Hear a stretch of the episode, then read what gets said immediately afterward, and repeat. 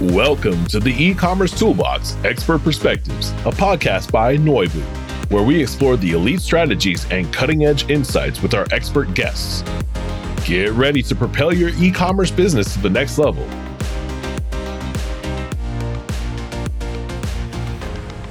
Welcome to the e-commerce toolbox Experts Perspective. Joining us today, we have Susie, who's calling in from Dublin, Ireland. So, first off, I just want to introduce Susie. She's the head of e commerce EMEA at Fitbit, which is now a part of Google. So, welcome, Susie. Thank you so much for having me. It's great to be here. Everyone always wants to know how did you go from banking to telecom and now into e com? Really, really curious to hear about your journey from a high level and then maybe kind of how you've seen the landscape shift during that time period in your discipline. Yeah, sure. So I guess I definitely have changed industries a few times, but I've always been within the digital landscape. So I guess so much of those skills are very transferable. So I've always kind of been working with like online consumer journeys and digital marketing. So working for a bank in the UK originally, so it was Lloyds TSB at the time, and they're a huge digital bank and they're a really amazing digital bank. And so that gave me a huge grounding in like what good customer journeys look like, like the power of consumer data, like some amazing logged in experiences. And then also just the power of like different digital media types, SEO, as well as things like aggregators and affiliates. So it was an amazing grounding for me to kind of move from that industry.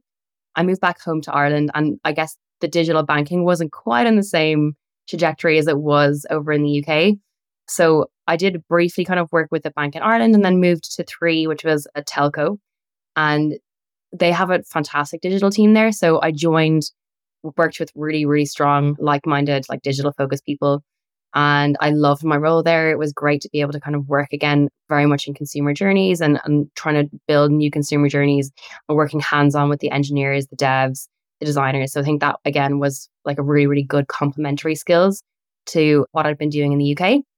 And then the opportunity came up with Fitbit. An old colleague of mine kind of recruited me to join. And that's how I ended up working as an, another e commerce role, but in a different industry again. Great. And obviously, at some point, Fitbit was acquired by Google. So that probably wasn't part of the plan when you joined, right? So you kind of find yourself back in it. Oh, you did know. Well, we did know. Yeah. So I was aware that they were going to acquire Fitbit, but they hadn't yet. But I was aware that it was all kind of in progress. And again, it's kind of a similar theme that I love like e commerce and digital marketing, but I also seem to love like acquisitions. So it's the third company that like has either gone through an acquisition or kind of a split off. So yeah, it's been a wild ride, but I seem to be attracted to those kind of roles.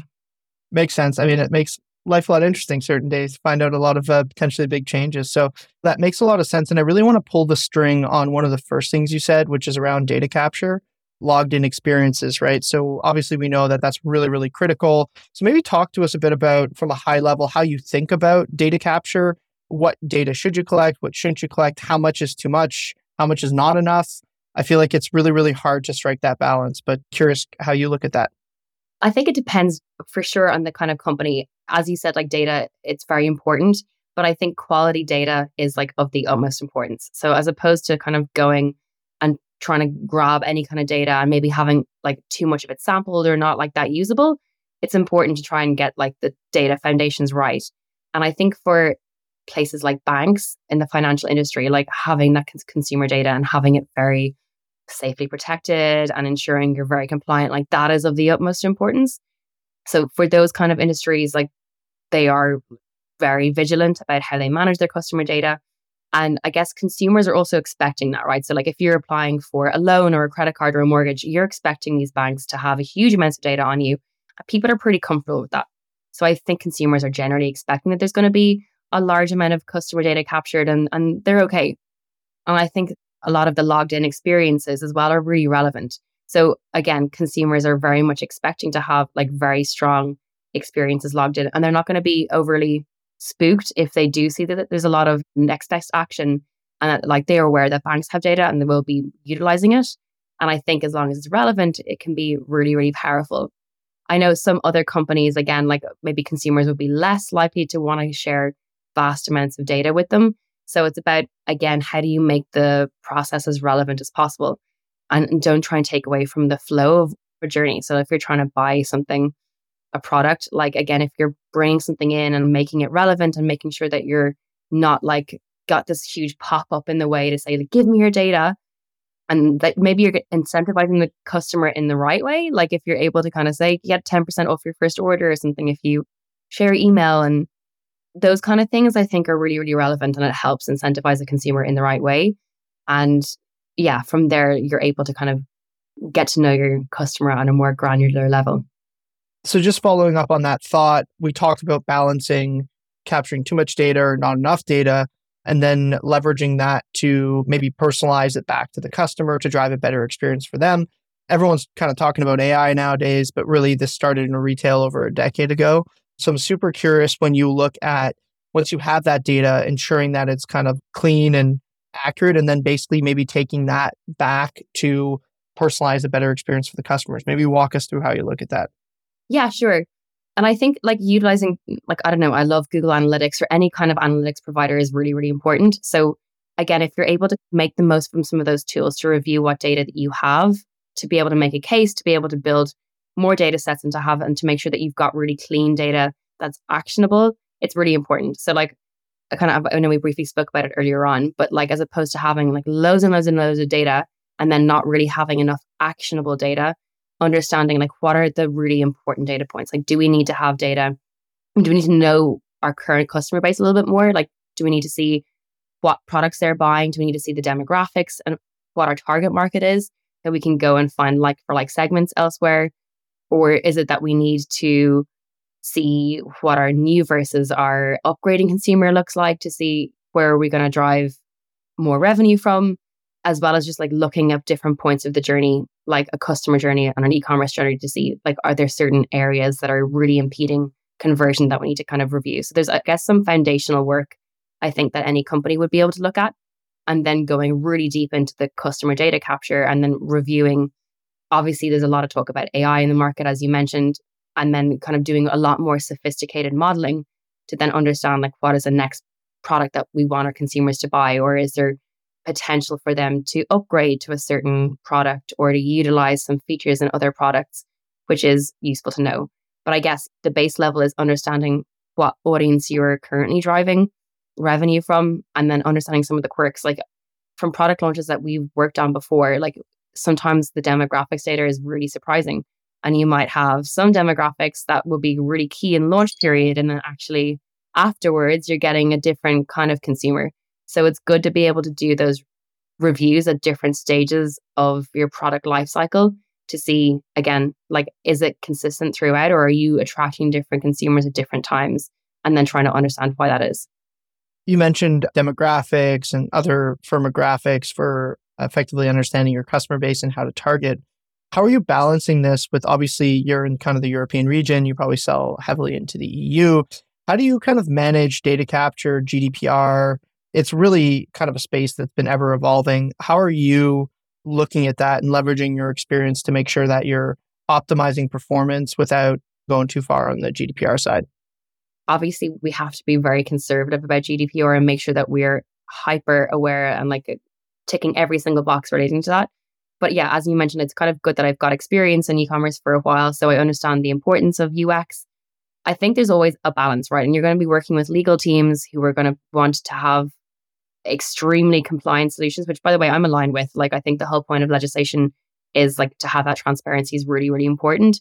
But it's like, how do you marry that with UX so that a consumer is going to have that reassurance that the company, that the site that they're working with is super compliant, but that you're also going to fulfill whatever objective it is that you are doing with their site. So if you want to buy something, as long as you're making, again, as we kind of spoke about earlier on, like relevancy, like what stage in the flow do you want to have this customer capture? Or you're not going to do it straight off the bat, right? You're going to do it kind of more at the end when we've got the like the important fields populated, and then when the consumer is kind of expecting to have these tick boxes near the end. Obviously, you're not going to be opted in; you have to opt out. But then you have to have try and be as compliant as you can, but also not to have a numerous tick boxes. That's going to be really unnerving and scary to a consumer. You want to be able to have everything that you need in one tick box, or at most two if there's certain country restrictions. I know some countries are need to have a double opt in. So as long as you're able to be really concise with the consumer and then have plenty of transparent wording, if they need to click out and, read a little bit more before they opt in. But then again, if you're able to kind of make sure that you're trying to keep it as relevant as possible to the consumers, as like we would love to be able to contact you relating to like relevant offers or exclusive offers, like those kind of things can sometimes be really, really good for a consumer. And that you're not taking them too far away from the journey, you're adding it at the end where they're kind of expecting to see it. And then, yeah, being able to test afterwards. So if you are making changes to your flows, being able to look kind of for like back at what the old journey looked like to see has there been a big conversion impact and actually can you make something a very positive experience, even if it's because we're we've got legislation.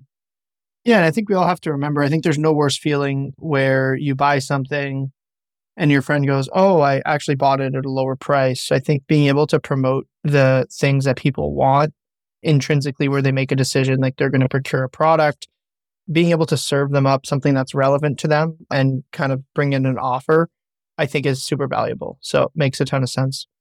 On this note, super curious to maybe broaden up the conversation. What are some of the top trends that you're seeing right now, and where are you investing kind of some of your mental capacity for next year? It's actually a really good question. So we kind of touched on AI briefly, but there's so much coming in with like AI and search. And I think like any good e-commerce worker will always know how important like good SEO is and how intrinsically linked that SEO and UX are, right? So I think we're seeing more coming out about AI and search. Like, how does that work? It's going to be less of the old school SEO days where there's loads of keyword stuffing.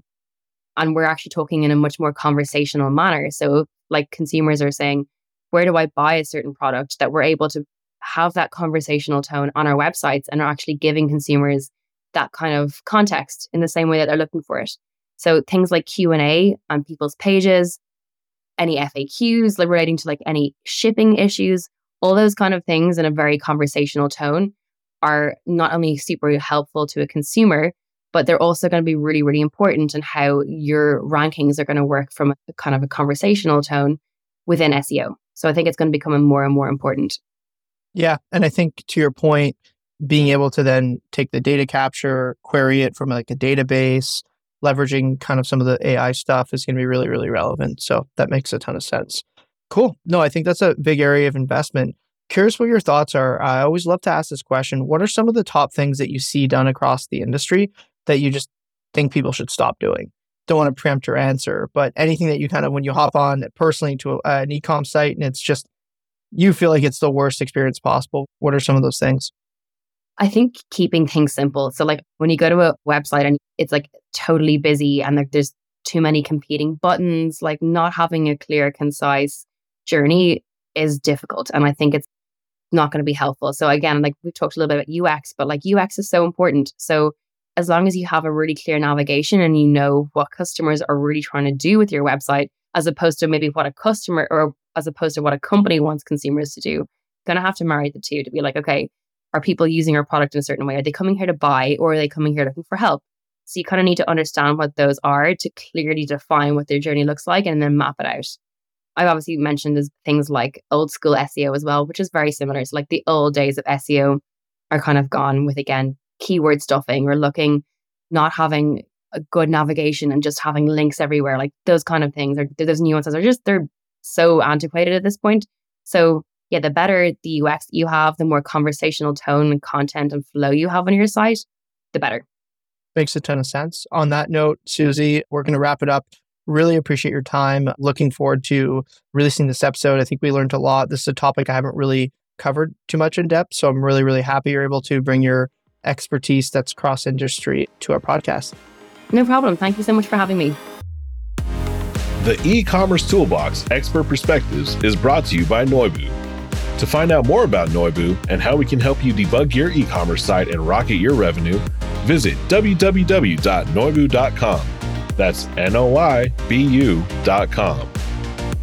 And then make sure to search for the e commerce toolbox expert perspectives on Apple Podcasts, Spotify, Google Podcasts, or anywhere else podcasts are found and click subscribe so you don't miss out on any future episodes.